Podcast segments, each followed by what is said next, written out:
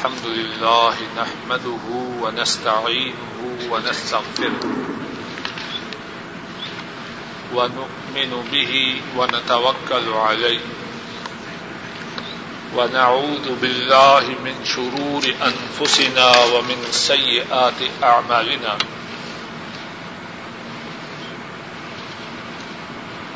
من يهده الله فلا مضل له ومن يضلله فلا هادي له وأشهد أن لا إله إلا الله وحده لا شريك له وأشهد أن محمدا عبده ورسوله صلى الله عليه وسلم. أما بعد، فإن خير الحديث كتاب الله. وخير الهدي هدي محمد صلى الله عليه وسلم. وشر الأمور محدثاتها وكل محدثة بدعة وكل بدعة ضلالة وكل ضلالة في النار. اللهم صل على محمد وعلى آل محمد كما صليت على إبراهيم وعلى آل إبراهيم إنك حميد مجيد.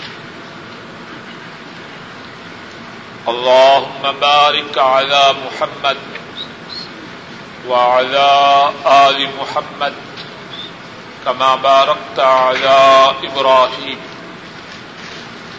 وعلى آل إبراهيم إنك حميد مجيد. رب اشرح لي صدري ويسر لي أمري واحلل عقدة من لساني يفقه قولي. اللهم انفعنا بما علمتنا وعلمنا ما ينفعنا وزدنا علما. سبحانك لا علم لنا إلا ما علمتنا إنك أنت العليم الحكيم. وقال أبو موسى رضي الله تعالى عنه، دعا النبي صلى الله عليه وسلم بقده فيه ماء فغسل يديه ووجهه فيه ومج فيه. ثم قال لهما اشربا منه وأفرغا على وجوهكما ونهوركما. حضرت ابو موسا رضی اللہ تعالی عنہ بیان کرتے ہیں۔ نبی کریم صلی اللہ علیہ وسلم نے ایک پیالہ، ایک برتن منگوایا۔ فی ماء اس میں پانی تھا۔ فغسل یدیہ ووجہہ فی۔ آپ نے اپنے دونوں ہاتھوں کو اور اپنے چہرے کو اس میں دھویا۔ وہ مجافی اور آپ نے اس میں پانی سے کلی کی۔ مجا ہوتا ہے پانی کو منہ میں ڈالنا اور پھر منہ میں پھیرنا اور پھر پھینکنا۔ آپ نے پانی کو اپنے منہ میں پھیر کر اس برتن میں کلی کی۔ سم قال لهما، پھر ان دونوں سے فرمایا، اشربا من اس سے پیو وہ افرغا اعلی وجوہکما و نحورکما اور اس پانی کا کچھ حصہ تم دونوں اپنے چہروں پر اور اپنے سینوں پر ڈالو۔ اور یہ ارشاد ہے ابو موسا الشری کے لیے اور ان کے ساتھ تھے حضرت بلال رضی اللہ تعالی عنہ۔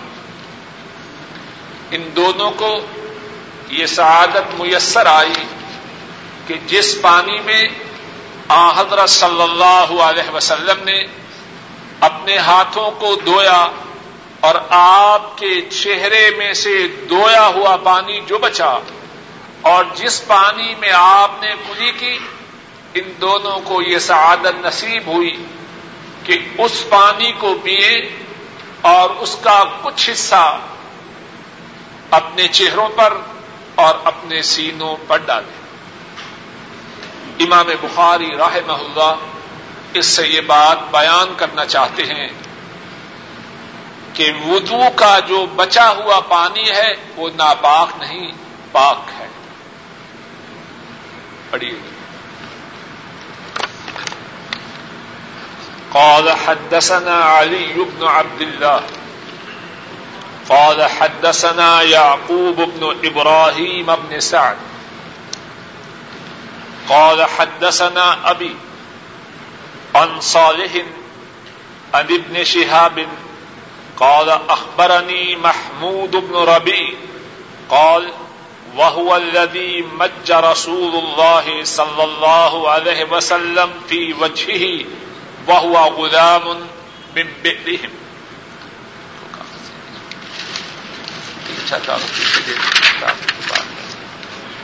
دو تین اور امام بخاری راہ محلہ یہ تین چار کاغذ پیچھے پکڑ لیں تاکہ جو ساتھی ہے اسے دے دیں امام بخاری راہ محلہ بیان فرماتے ہیں، ہم سے یہ حدیث علی بن عبداللہ نے بیان کی۔ اور علی فرماتے ہیں، ہم سے یہ حدیث یعقوب بن ابراہیم بن سعد نے بیان کی۔ اور یعقوب فرماتے ہیں، ہم سے یہ حدیث میرے والد نے بیان کی۔ اور ان کے والد ابراہیم صالح سے اور صالح ابن شہاب سے روایت کرتے ہیں۔ اور ابن شہاب فرماتے ہیں، مجھے محمود بن ربی نے بتلایا۔ اور محمود بن ربی کون ہے فرمایا کہ وہ وہ ہیں۔ حضرت صلی اللہ علیہ وسلم نے پانی کو اپنے منہ میں ڈالا اور پانی کو اپنے منہ میں پھیرا، پھر محمود بن ربی کے چہرے پر پانی کو اپنے منہ سے پھینکا۔ وہ ہوا غلام، اور محمود غلام تھے، بچہ تھے۔ من بجرہم وہ پانی آپ نے ان کے کنواں سے لیا۔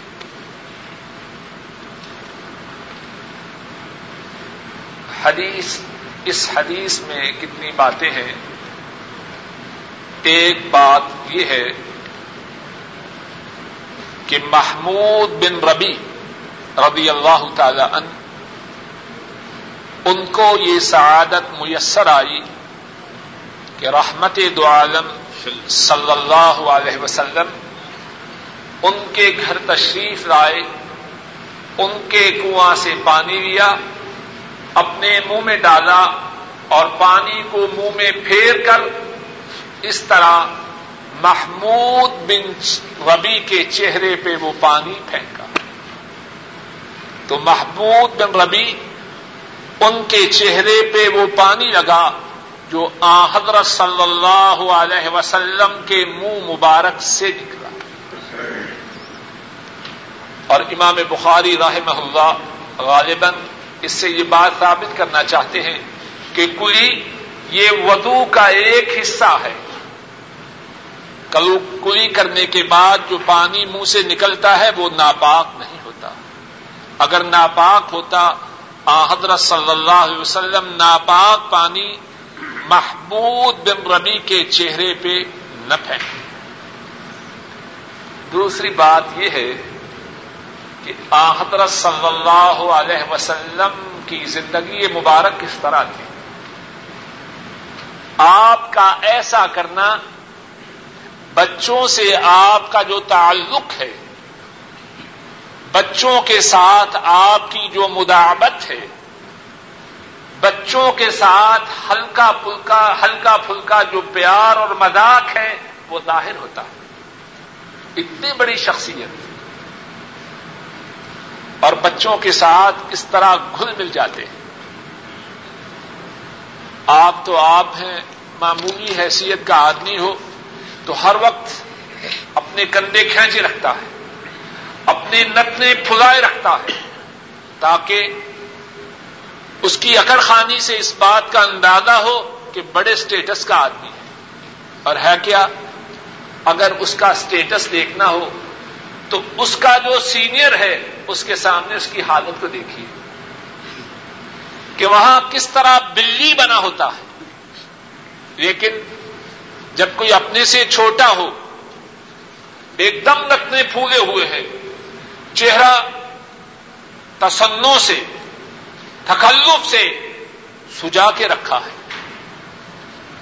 رسول مکرم صلی اللہ علیہ وسلم جن ایسا اللہ کی ساری مخلوق میں کوئی نہیں۔ آپ سے جو پہلے گزرے ہیں، آپ کے جو زمانہ مبارک میں تھے اور قیامت تک جتنی مخلوق آئے گی، ان تمام سے آگا لیکن بچوں سے کس طرح گل مل جاتے؟ ایک اور بات جو اس حدیث میں ہے وہ یہ ہے کہ اگر کوئی بچہ کسی حدیث کو دیکھے، سنے، یاد کرے، اور جب وہ حدیث سنے یا وہ اس نے واقعہ دیکھا ہو اور اس میں جان پہچان ہو، تمیز ہو، تو بچپن کی سنی ہوئی اس کی حدیث یا بچپن کا دیکھا ہوا اس کا واقعہ جب وہ روایت کرے گا، وہ قابل اعتماد ہوگا۔ محمود ابن ربی بعض روایات میں ہے کہ جب آ حضرت صلی اللہ علیہ وسلم نے ان کے چہرے پر کلی کر کے پانی پھینکا، اس وقت حضرت محمود کی عمر پانچ سال تھی۔ اور ان کی حدیث صحیح بخاری میں ہے۔ پانچ سال کی عمر میں انہوں نے آ حضرت صلی اللہ علیہ وسلم کی جس بات کا مشاہدہ کیا، امت نے ان کی پانچ سال کی عمر میں مشاہدہ کی ہوئی بات کی روایت کو قبول کیا۔ بات واضح ہے کہ نہیں؟ کیا معلوم ہوا؟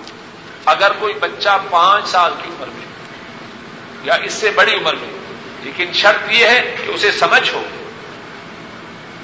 بعض بچے ایسے ہوتے ہیں، کتنی بڑی عمر کے ہو جاتے ہیں، ابھی انہیں دائیں بائیں کی تمیز نہیں ہوتی۔ ان کی بات نہیں۔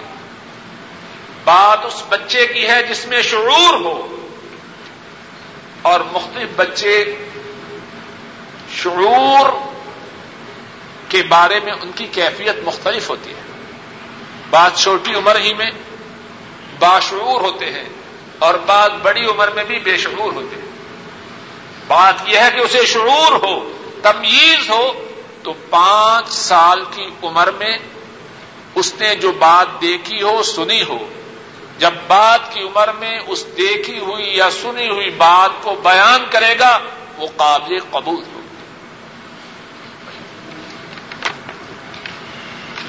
اور وہ بیان کرتے ہیں مسور سے اور ان کے سوا کسی اور سے۔ یو سدے کو کل واحد بندھما صاحب ان میں سے ہر ایک دوسرے کی تصدیق کرتا تھا۔ اور جب نبی کریم صلی اللہ علیہ وسلم ودو کرتے تو قریب تھے، صحابہ اس بات کے قریب تھے۔ کہ آپ کے ودو کے پانی کو لینے کے لیے آپس میں جنگ کریں۔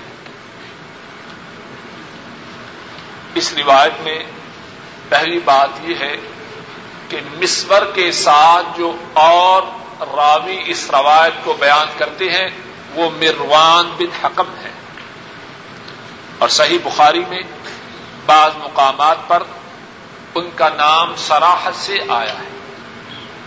اور جب ہم حضرت عثمان ذنورین خلیفہ ثالث رضی اللہ تعالی ان کے متعلق بات کر رہے تھے، اس وقت میں نے ایک بات یہ بھی عرض کی تھی کہ مروان بن حکم، جن پر بعض لوگ بہت زیادہ تنقید کرتے ہیں، اصل میں وہ شیوں سے متاثر ہے اگر مروان کون ہے، صحیح بخاری کے راویوں میں سے ایک راوی ہے۔ پتہ نہیں ساتھی، ان کو یہ بات یاد ہے کہ یہ بھول گئے۔ مروان بن حکم صحیح بخاری کے راویوں میں سے ایک راوی ہے، اور اس روایت میں بھی مسور کے ساتھ جو دوسرے راوی ہیں، وہ مروان بن حکم ہے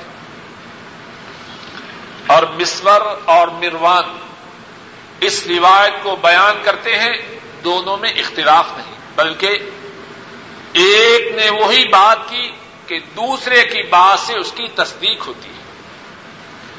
اور جو بات کہی، اس میں سے ایک بات یہ تھی کہ نبی کریم صلی اللہ علیہ وسلم جب ودو کرتے تو صحابہ آپ کے ودو میں استعمال کردہ پانی کو لینے کے لیے کوشش کرتے اور اتنی زیادہ کوشش کرتے، ایسے معلوم ہوتا کہ ابھی ان کے درمیان آپس میں جنگ ہو جائے۔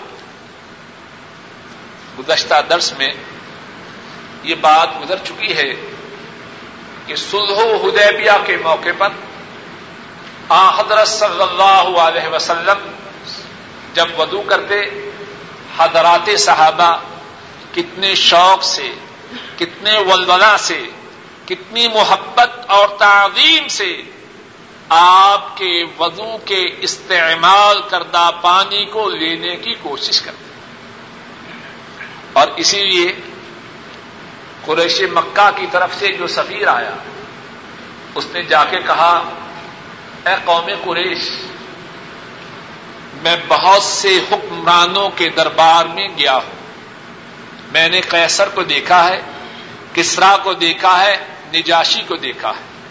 لیکن جتنی تعظیم جتنی عزت محمد کے ساتھی محمد کی کرتے ہیں، اتنی تعظیم میں نے کسی کو کسی کی کرتے ہوئے نہیں دیکھا۔ صلی اللہ علیہ وسلم۔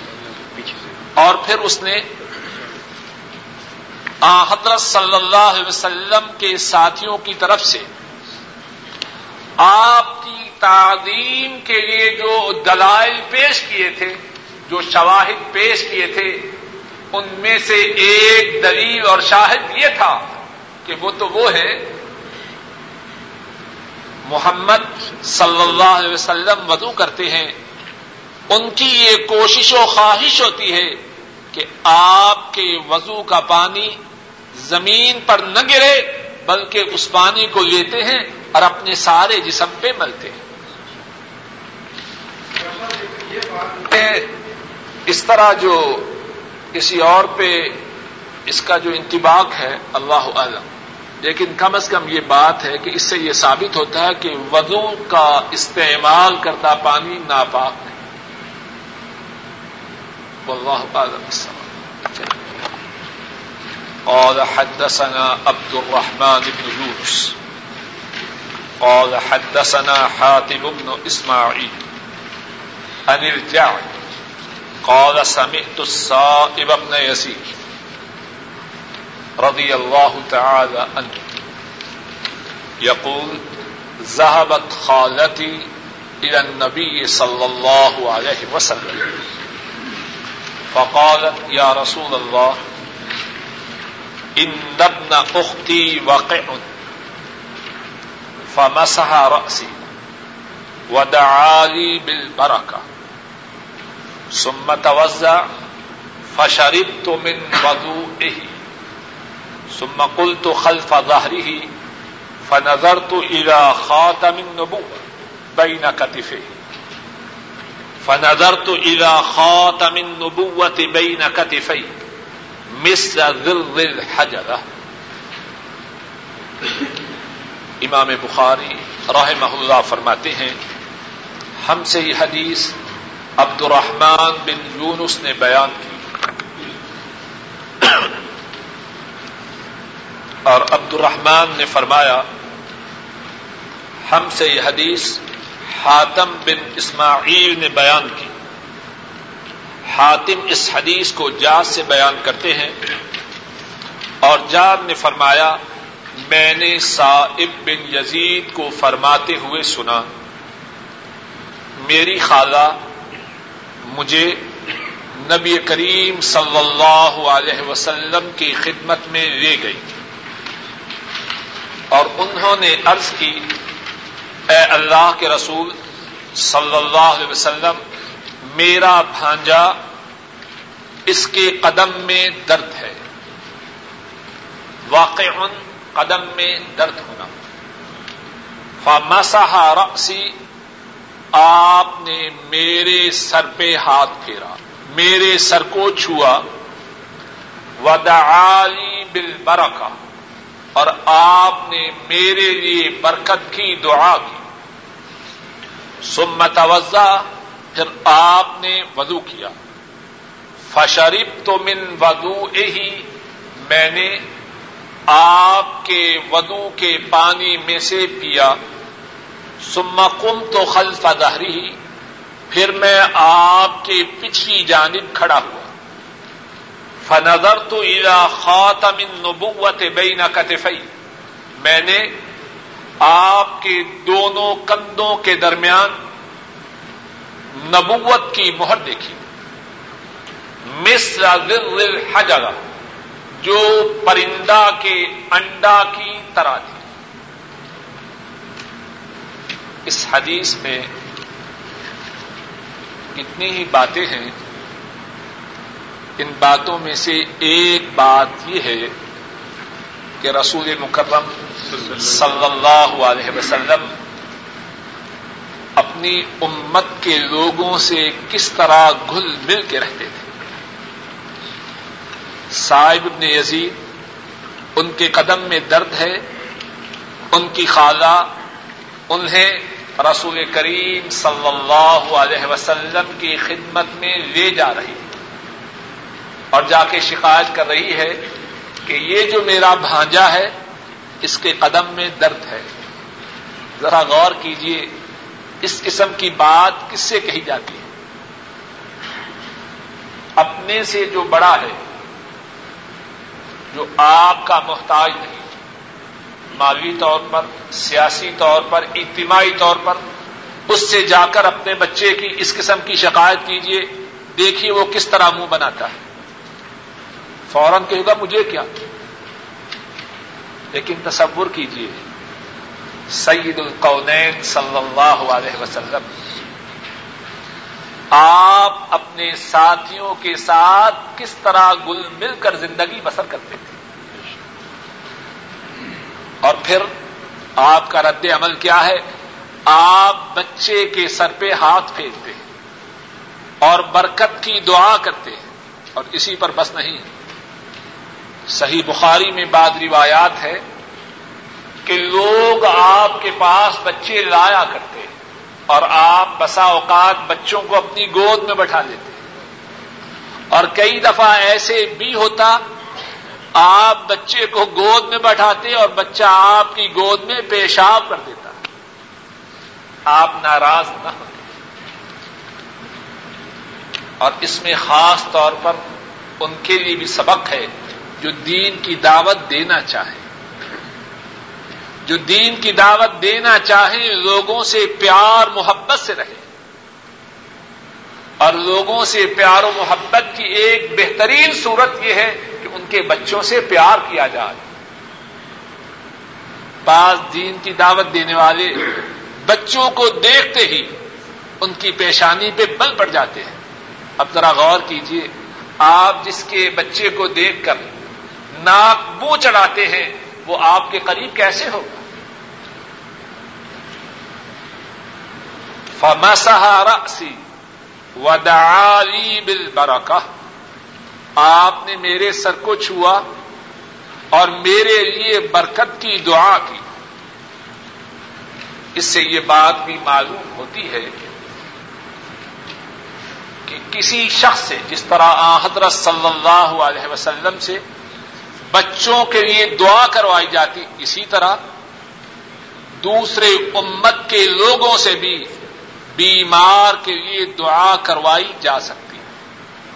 کسی سے دعا کروانا وہ زندہ ہو، فوج شدہ نہ ہو۔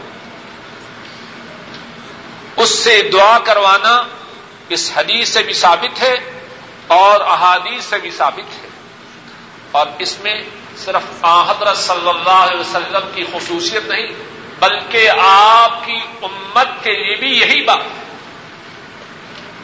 اور تو اور، خود رسول کریم صلی اللہ علیہ وسلم اپنے ساتھی عمر فاروق سے فرماتے ہیں، جب عمر فاروق حاضر ہوتے ہیں، عمرہ کے لیے جانے کی اجازت چاہتے ہیں، آپ فرماتے ہیں، اے چھوٹے بھائی، اپنی دعا میں مجھے نہ بھول۔ یہ بات آپ کے لیے خاص نہیں۔ ہاں اس میں کوئی شک نہیں۔ آپ کی دعا کی اللہ کے ہاں جو حیثیت ہے، وہ حیثیت کسی کی نہیں۔ اس میں کوئی شک نہیں۔ لیکن یہ مسئلہ عام ہے۔ اگر کسی کو تکلیف ہو، کسی دوسرے کے پاس جائے، اس سے کہے، میرے لیے دعا کرو، اس میں کوئی حرج نہیں۔ اور ایک اور بات اس حدیث سے جو ثابت ہوتی ہے حضرت صلی اللہ علیہ وسلم کے شانہ مبارک دونوں شانوں مبارکوں کے درمیان نبوت کی مہر تھی۔ اور اس مہر کی کیفیت ایسے تھی جیسے پرندے کا آنڈا ہو۔ ابو من مز مز وسطن من غرفت واحدہ قال حدثنا مسدد قال حدثنا خالد بن عبد الله قال حدثنا عمرو بن يحيى عن أبي عن عبد الله بن زيد رضي الله تعالى عنه أنه أفرغ من الإناء على يديه فغسل لهما، ثم غسل أو مضمز واستنشك من كفة واحدة ففعل ذلك ففعل ذلك ثلاثا. فغسل يديه إلى المرفقين مرتين مرتين. ومسح برأسه ما أقبل وما أدبر. وغسل رجليه إلى الكعبين. ثم قال هكذا وضوء رسول الله صلى الله عليه وسلم. باب ہے جو کوئی کلی کرے اور اپنے ناک میں پانی چڑھائے ایک ہی چلو سے۔ امام بخاری راہ محلہ اس باب میں یہ بات بیان فرما رہے ہیں کہ کلی کرنے کے لیے اور ناک میں پانی چڑھانے کے لیے ایک ہی چلو لینا اس کی اجازت ہے۔ ایک طریقہ تو یہ ہے نا کہ کلی کرتے وقت تین دفعہ، دو دفعہ یا ایک دفعہ پانی لیا جائے، منہ میں ڈالا جائے اور کلی کی جائے۔ پھر اس کے بعد پانی لیا جائے، ناک میں چڑھایا جائے، پھر ناک کو صاف کیا جائے۔ ایک طریقہ تو یہ ہے۔ دوسرا یہ ہے کہ ایک ہی دفعہ پانی لیا جائے، پانی کا کچھ حصہ منہ میں ڈالا جائے اور باقی پانی ناک میں چڑھایا جائے۔ امام بخاری راہ محلہ اس باب میں یہ بیان فرما رہے ہیں، ایک ہی چلو میں پانی لے کر کچھ حصہ منہ میں ڈالنا اور باقی حصہ ناک میں چڑھانا آ حضرت صلی اللہ علیہ وسلم سے ثابت ہے۔ امام بخاری فرماتے ہیں، ہم سے یہ حدیث مسدد نے بیان کی۔ اور مسدد فرماتے ہیں، ہم سے یہ حدیث خالد بن عبداللہ نے بیان کی اور خالد فرماتے ہیں، ہم سے یہ حدیث امر بن یاہیا نے بیان کی اور امر اس حدیث کو اپنے باپ سے روایت کرتے ہیں اور ان کے باپ یا اس حدیث کو حضرت عبداللہ ابن زید رضی اللہ تعالی عنہ سے روایت کرتے ہیں۔ انہوں نے ایک برتن سے پانی اپنے دونوں ہاتھوں پر ڈالا۔ ثم غسل، پھر انہوں نے ہاتھوں کو دھویا۔ او مس مس، یا انہوں نے کلی کی۔ وسطن شک اور انہوں نے ناک میں پانی چڑھایا۔ من کفتن واحدہ، ایک ہی ہتھیلی سے، ایک ہی دفعہ پانی لے کر کلی بھی کی۔ اور ناک میں بھی پانی چڑھایا ففال کا سلاسن انہوں نے یہ کام تین مرتبہ کیا۔ فغسل يديه الى المرفقين مرتين مرتين۔ پھر انہوں نے اپنے ہاتھوں کو کوہنیوں تک دو دو مرتبہ دھویا اور اپنے سر کو آگے سے اور پیچھے سے اس کا ایک دفعہ مسحا کیا۔ اور انہوں نے اپنے دونوں قدموں کو ٹخنوں تک دھویا۔ پھر انہوں نے کہا، اسی طرح ہے رسول کریم صلی اللہ علیہ وسلم کا وضو۔ اس حدیث میں کچھ اختصار ہے۔ اس سے پہلے یہ حدیث اس سے زیادہ مفصل پہلے گزر چکی ہے۔ اور وہاں اس حدیث کے متعلق قدر تفصیل سے بات ہو چکی ہے۔ جو بات اس بات کے متعلق ہے وہ یہ ہے، مزمزہ وسطن چکا مزمز وسطن شک من کفت واحدہ۔ انہوں نے ایک ہی چلو سے کلی کی اور ایک اسی چلو سے اپنے ناک میں پانی چڑھایا۔ ایک اور بات جو اس روایت میں ہے اور شاید وہ بات پہلے نہیں آئی، وہ یہ ہے سما غسلا او مت مس اس روایت کے جو راوی ہیں، ان کو شک ہے۔ اور وہ مسدد ہیں غالباً کہ غسلہ کہا یا مزمدہ کہا۔ ان کو تردد ہوا، اپنے تردد کو چھپایا نہیں، بلکہ جو تردد تھا، اس کو واضح کر دیا۔ پڑھی۔ باب و مسح سے مرت باب ہے اس بارے میں کہ سر کا مسحا ایک ہی مرتبہ کرنا ہے۔ امام بخاری راہ محلہ اس باب میں اس بات کو ثابت فرما رہے ہیں کہ باپ کا مسا ایک مرتبہ کرنا ہے، باقی آدا کو جس طرح دو مرتبہ یا تین مرتبہ دھویا جاتا ہے، سر کے مسا میں یہ صورت ہے۔ اور جس طرح کے گزشتہ درس میں یہ بات گزر چکی ہے سر کا مسا جو ایک مرتبہ ہے، وہ اس طرح ہے کہ سر کے ابتدائی حصے سے ابتدا ہو، انتہا تک جائے اور پھر واپس آئے۔ جانے اور آنے دونوں کا نام ایک باری ہے۔ اور گزشتہ درس میں یہ بات بھی عرض کی کہ یہ صفا اور مروا کی سائی کے برعکس ہے۔ صفا اور مروا میں، صفا سے مروا تک جائیں ایک چکر۔ مروا سے صفا تک آئے دو چکر۔ سر کے مسا میں یہ بات نہیں۔ ابتدا سے لے کر ابتدا تک آنا اس طرح ایک دفعہ مسا کے اور یہ حدیث پہلے گزر چکی ہے۔ اس میں جو بات امام بخاری ثابت کرنا چاہتے ہیں وہ یہ ہے، مسا سہو مرتن۔ انہوں نے اپنے سر کا مسا ایک مرتبہ کیا۔ باقی جو الفاظ ہیں وہ پہلے گزر چکے ہیں۔ باب وضو الرجل مع امراتی باب وضو الرجل مع امراتی وفضل وضو المرأة.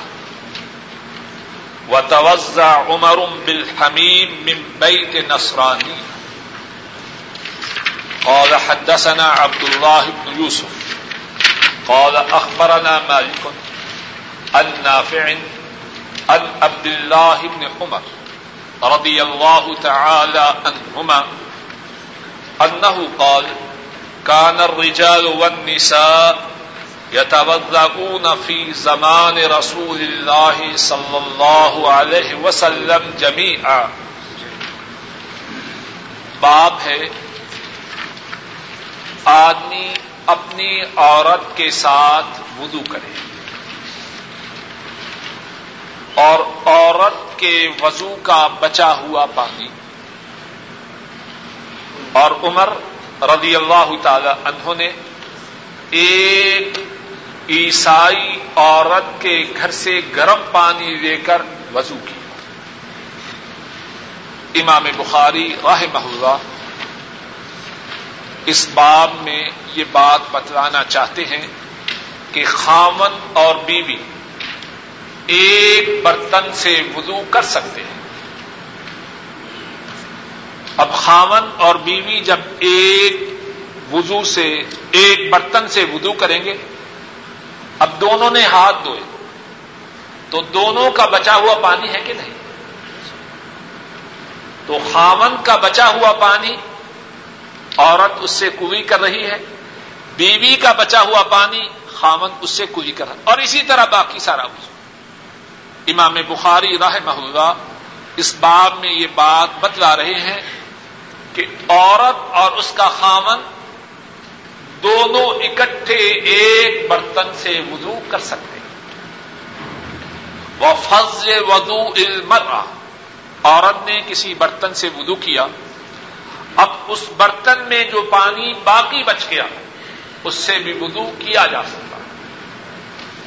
اور فرماتے ہیں عمر فاروق رضی اللہ تعالی عنہ۔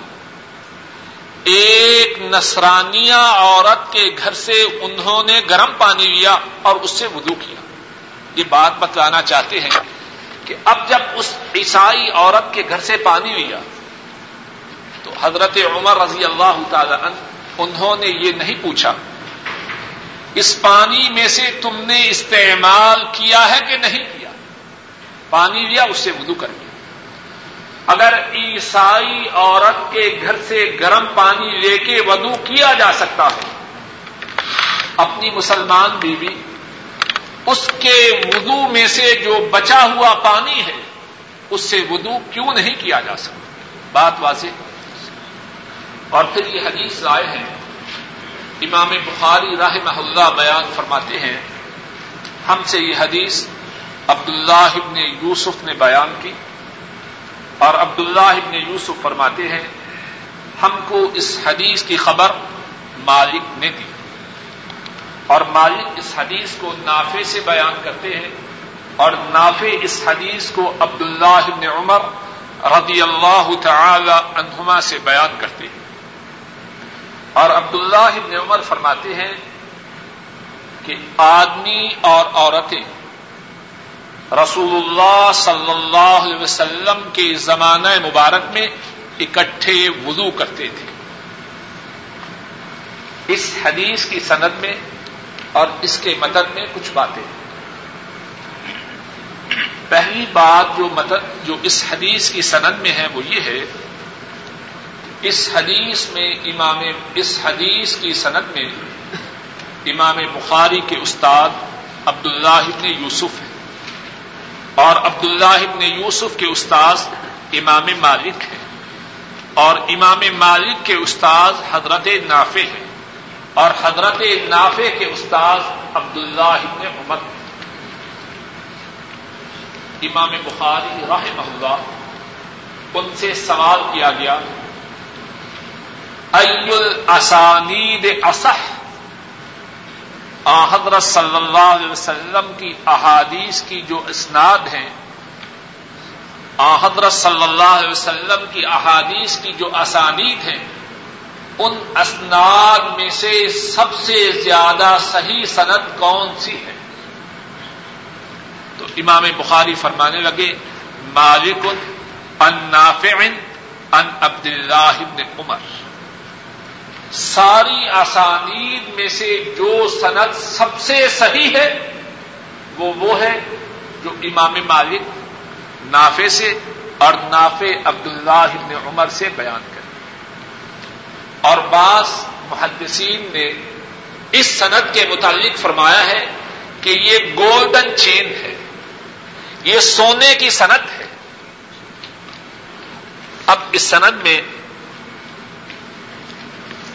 جو امام مالک ہیں، ان کے متعلق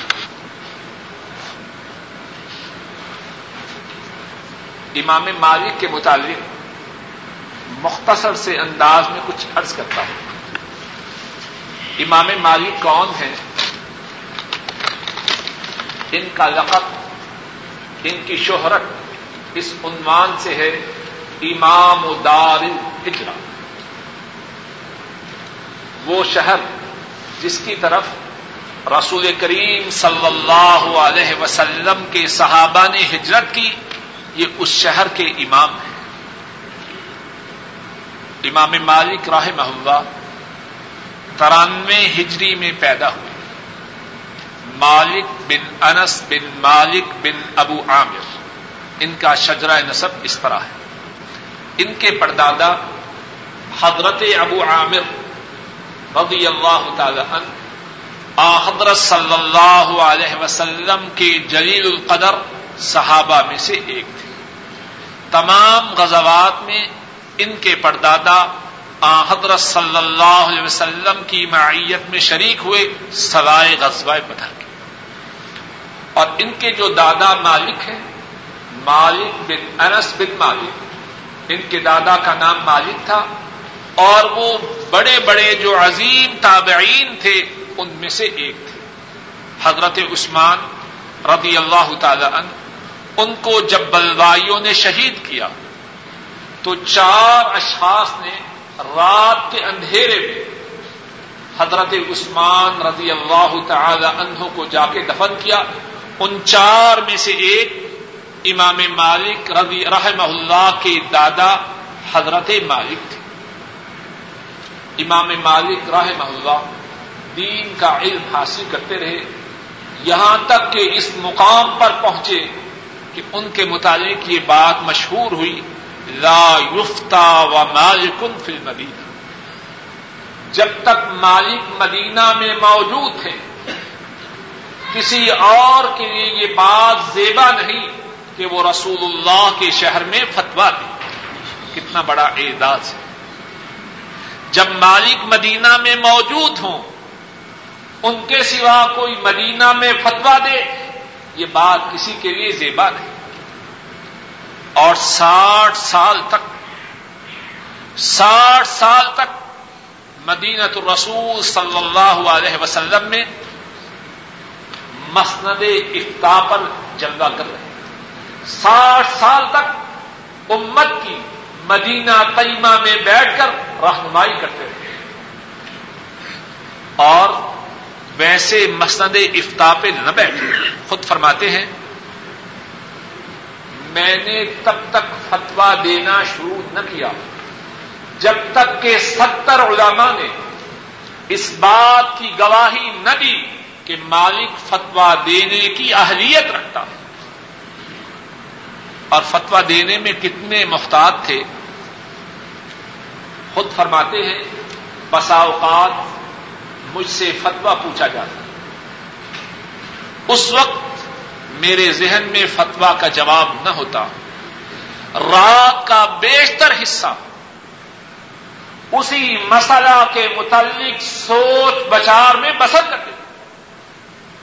اور ایک رات نہیں، بلکہ ان کے متعلق تو یہ بھی ہے، بسا اوقات ان سے مسئلہ دریافت کیا جاتا، کتنے کتنے سال، دس سال سے زیادہ عرصہ تک اسی مسئلہ کے متعلق سوچتے رہتے اور اپنی زبان کو اس بارے میں کھولتے۔ کتنی زیادہ احتیاط تھی۔ اور امام مالک راہ محلہ باوجود اتنی احتیاط کے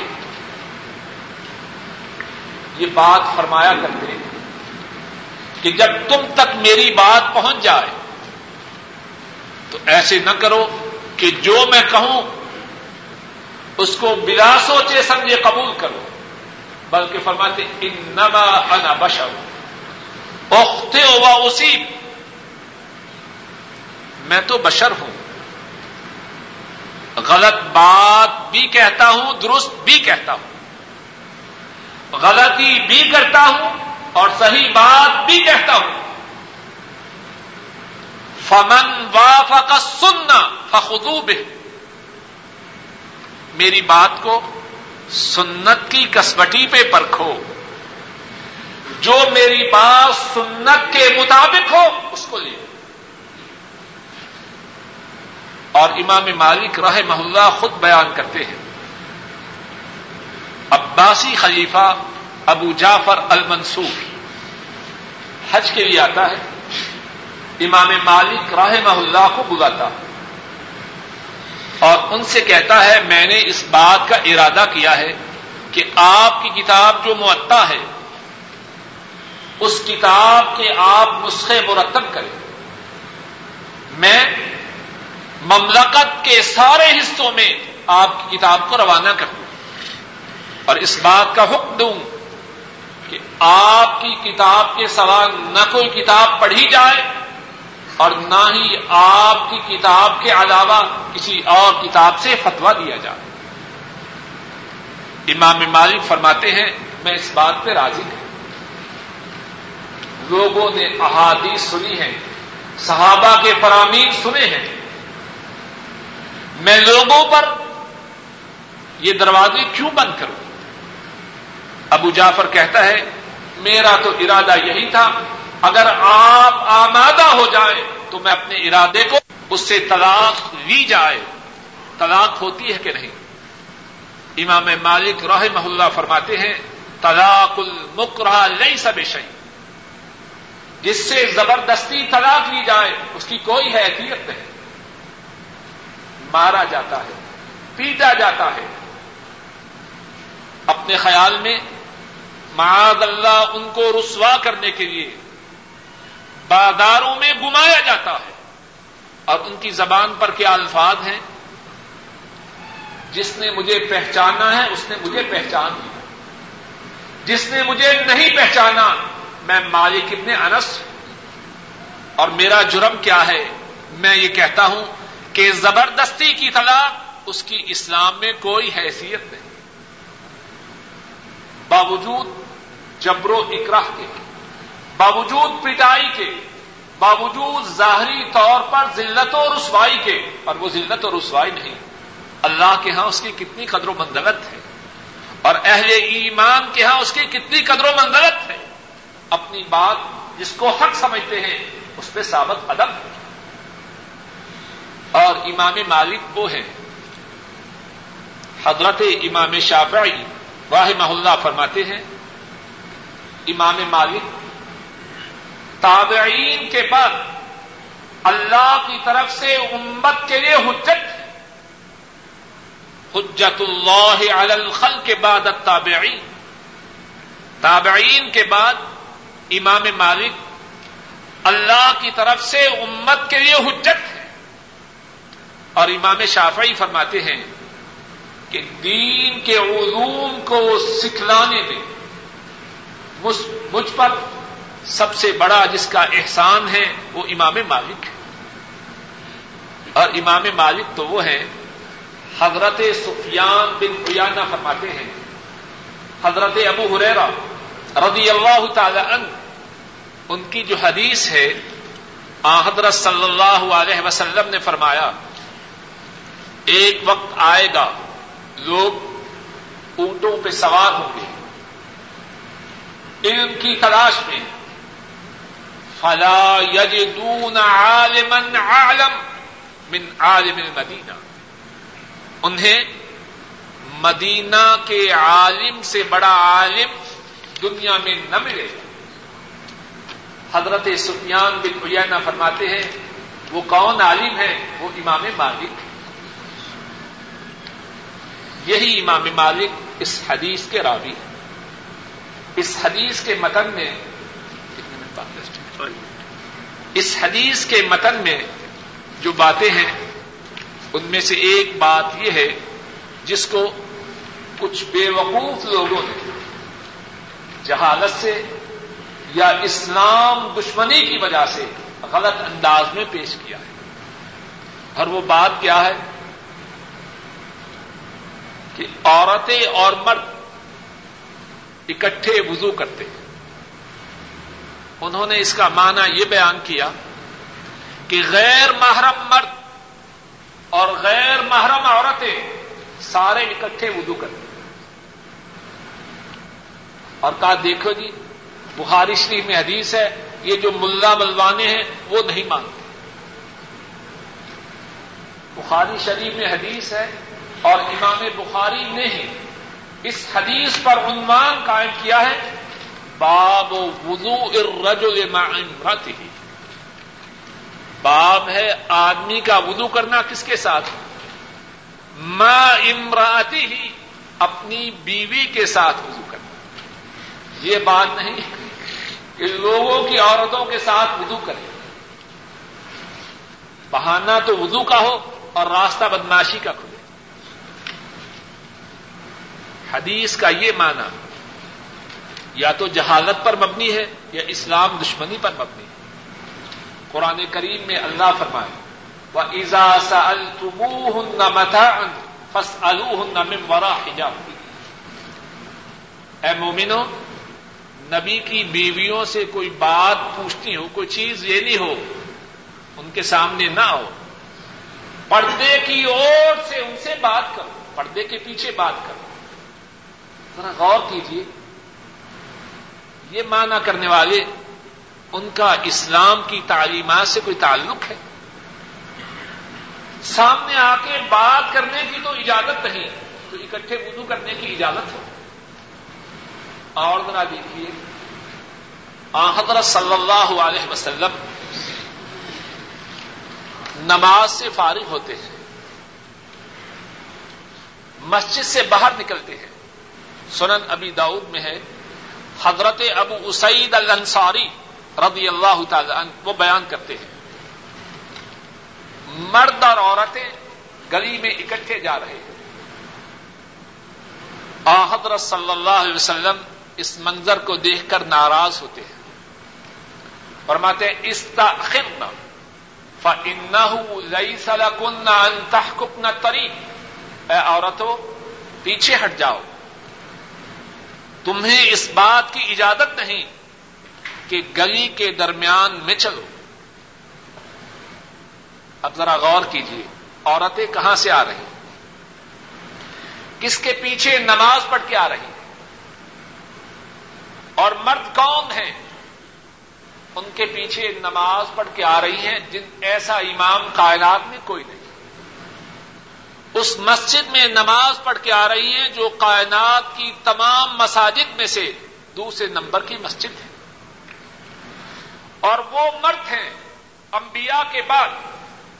ان ایسے انسان نہ قیامت تک ہوں گے، نہ ان سے پہلے ہوئے لیکن آپ ان کے ساتھ اختلاط کو گوارا نہیں فرماتے۔ اور راوی بیان کرتا ہے عورتوں پر اس بات کا اتنا اثر ہوا۔ اس کے بعد جب عورتیں نماز پڑھ کے مسجد سے آتی، گلی میں سے گزرتی، تو اتنی دیواروں کے ساتھ مل کے چلتی کہ ان کے جو کپڑے تھے، وہ دیواروں کے ساتھ گسٹتے ہوئے جاتے۔ کہاں اکٹھے ایک برتن میں وضو کرنا اور کہاں یہ کیفیت دونوں میں کوئی نسبت ہے؟ اور سنا نبی داؤد میں ہے۔ یہی عبداللہ ابن عمر جن کی یہ حدیث ہے اور ان کے وہی شاگرد نافع جنہوں نے یہ حدیث بیان کی ہے، بیان کرتے ہیں۔ حضرت صلی اللہ علیہ وسلم نے ایک مرتبہ مسجد میں فرمایا، لو ترک نہ الباب النساء اگر ہم مسجد نبی کا یہ دروازہ عورتوں کے لیے مخصوص کر دیں۔ شاید ساتھی، انہوں نے اس بات کو نوٹ کیا ہے کہ نہیں؟ مسجد نبی کے جو دروازے ہیں، ایک دروازے کا نام ہے باب النساء۔ دیکھا ہے کہ نہیں؟ باب جبریل کے پڑوس میں۔ آپ نے فرمایا، لو ترکنا حاد الباب النساء اگر ہم یہ دروازہ عورتوں کے لیے مخصوص کر دیں۔ اب کیا ہوتا ہے؟ نافع بیان کرتے ہیں عبداللہ ابن عمر۔ جب تک زندہ رہے کبھی اس دروازے سے مسجد میں داخل نہیں۔ کیوں؟ ایسا نہ ہو۔ اللہ کے رسول نے اس باب کو، اس دروازے کو عورتوں کے لیے مخصوص کیا ہے۔ میں اس دروازے سے داخل ہوں یا نکلوں، اللہ کے رسول کی نافرمانی ہے۔ اگر اکٹھے ایک برتن میں غیر محرم مردوں کے ساتھ وضو کرنے کی اجازت ہو دروازے کو علیحدہ کرنے کی کیا ضرورت ہے؟ اور اس پر بھی بس نہیں۔ آ، حضرت صلی اللہ علیہ وسلم جب نماز سے فارغ ہوتے، آپ کی تعلیمات یہ ہو چکی تھی کہ آپ نماز سے فارغ ہوتے، اپنی جگہ پہ تشریف رکھتے۔ مرد وہ بھی اپنی جگہ پہ بیٹھے رہتے۔ عورتیں چلی جاتی۔ پھر اس کے بعد آپ اپنی جگہ سے اٹھتے مسلمان مرد اٹھتے اور عورتیں جا چکی ہوتی۔ یہ ساری تدابیر کیوں ہیں؟ اگر اس حدیث کا یہی مقصد ہو، ایک برتن میں وضو کرنا ہے، تو یہ ساری تدابیر مذاق بن جائے۔ اس حدیث کا مقصد یہ ہے کہ خامن اور بیوی ایک برتن میں سے وضو کر سکتے اللہ مالک الملک اپنے فضل و کرم سے کہنے والے کو اور سب سننے والوں کو رسول کریم صلی اللہ علیہ وسلم کے ارشادات کے مطابق، آپ کی سنت کے مطابق زندگی بسر کرنے کی توفیق ادا فرمائے۔ اس ہفتہ کے متعلق ایک سوال یہ ہے کہ نماز جنازہ میں کیا کیا پڑھنا چاہیے؟ تو نماز جنازہ کے متعلق پڑھنے کا مصنون طریقہ یہ ہے کہ اللہ اکبر کہہ کر نماز جنازہ کی ابتدا کی جائے اور اللہ اکبر کہنے پر اپنے دونوں ہاتھوں کو بلند کیا جائے رف الیدین کی جائے۔ اس کے بعد سورہ الفاتحہ پڑھی جائے۔ سورہ الفاتحہ کے بعد امام کوئی اور سورت پڑھے۔ اس کے بعد اللہ اکبر کہے اور اس کے بعد نبی کریم صلی اللہ علیہ وسلم پر درود شریف پڑھے۔ پھر اللہ اکبر کہے، اس کے بعد میت کے لیے دعا کرے۔ آ حضرت صلی اللہ علیہ وسلم سے میت کے لیے ایک سے زیادہ دعائیں ثابت ہیں۔ پھر اس کے بعد اللہ اکبر کہے اور اس کے بعد سلام پھیرے۔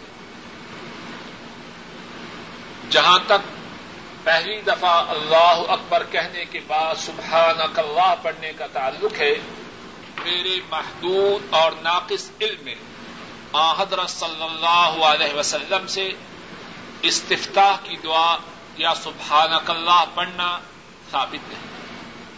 جو پڑھنا چاہے، اسے چاہیے کہ یا وہ خود یا کسی سے اس بات کا ثبوت لے لے کہ آ حضرت صلی اللہ علیہ وسلم نے نماز جنازہ میں پہلی تکبیر کے بعد دعائیں استفتاح پڑھی۔ اگر آ حضرت صلی اللہ علیہ وسلم سے یا آپ کے بعد آپ کے صحابہ سے ثابت ہو سرآنکھوں پر، اور اگر ثابت نہ ہو تو پھر ایسا نہ کریں۔ پھر اس کے بعد سورہ الفاتحہ کا پڑھنا۔ حضرت عبداللہ ابن عباس رضی اللہ تعالی عنہما صحیح بخاری میں ہے۔ انہوں نے نماز جنازہ پڑھائی، اس میں سورہ الفاتحہ پڑھی اور اونچی آواز سے پڑھی۔